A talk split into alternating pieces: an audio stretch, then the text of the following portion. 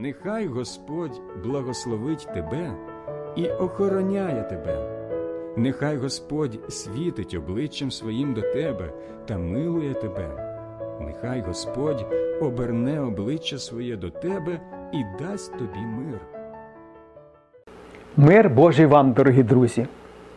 Сьогоднішня наша тема наших роздумів буде називатися Вільний той, хто знає правду.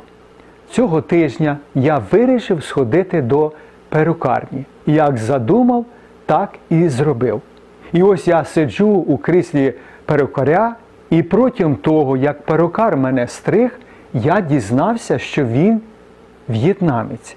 І 39 років тому назад він приїхав в Сполучені Штати Америки зі своїми батьками. Його звати Тоні. Тоні повідав мені, як вони втекли з В'єтнаму до Америки, одержавши таємно офіційний дозвіл через одного з своїх родичів, який на той час працював державним службовцем вони могли покинути В'єтнам. Але з умовою, що на власний човен вони візьмуть 10 в'язнів. Вибору, звичайно, не було. Щоб отримати свободу від комунізму, вони погодилися. Скорочуючи цю надзвичайну історію повної страждання та труднощів, вони досягли берегів Америки через 4 місяці. Це сталося у 1978 році.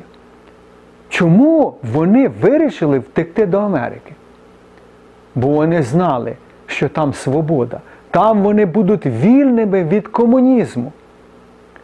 Азартні ігри, грошолюбство, наркоманія, куріння, комп'ютерна залежність і тому подібне.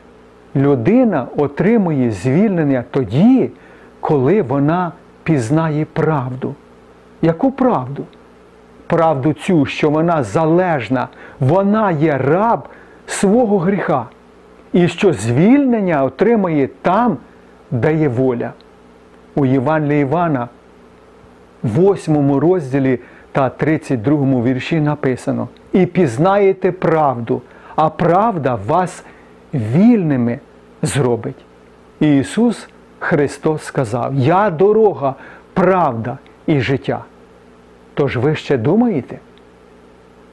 Давайте зробіть як Тоні, який утік разом своїми батьками до Америки. Так кожний з вас тече до Господа або прийде до Господа.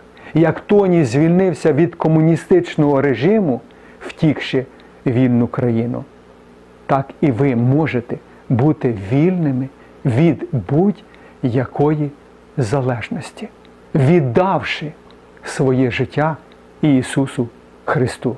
Тож я бажаю вам цього. І хай благословить Господь вас у цьому. На цьому все. Залишайтеся з Богом.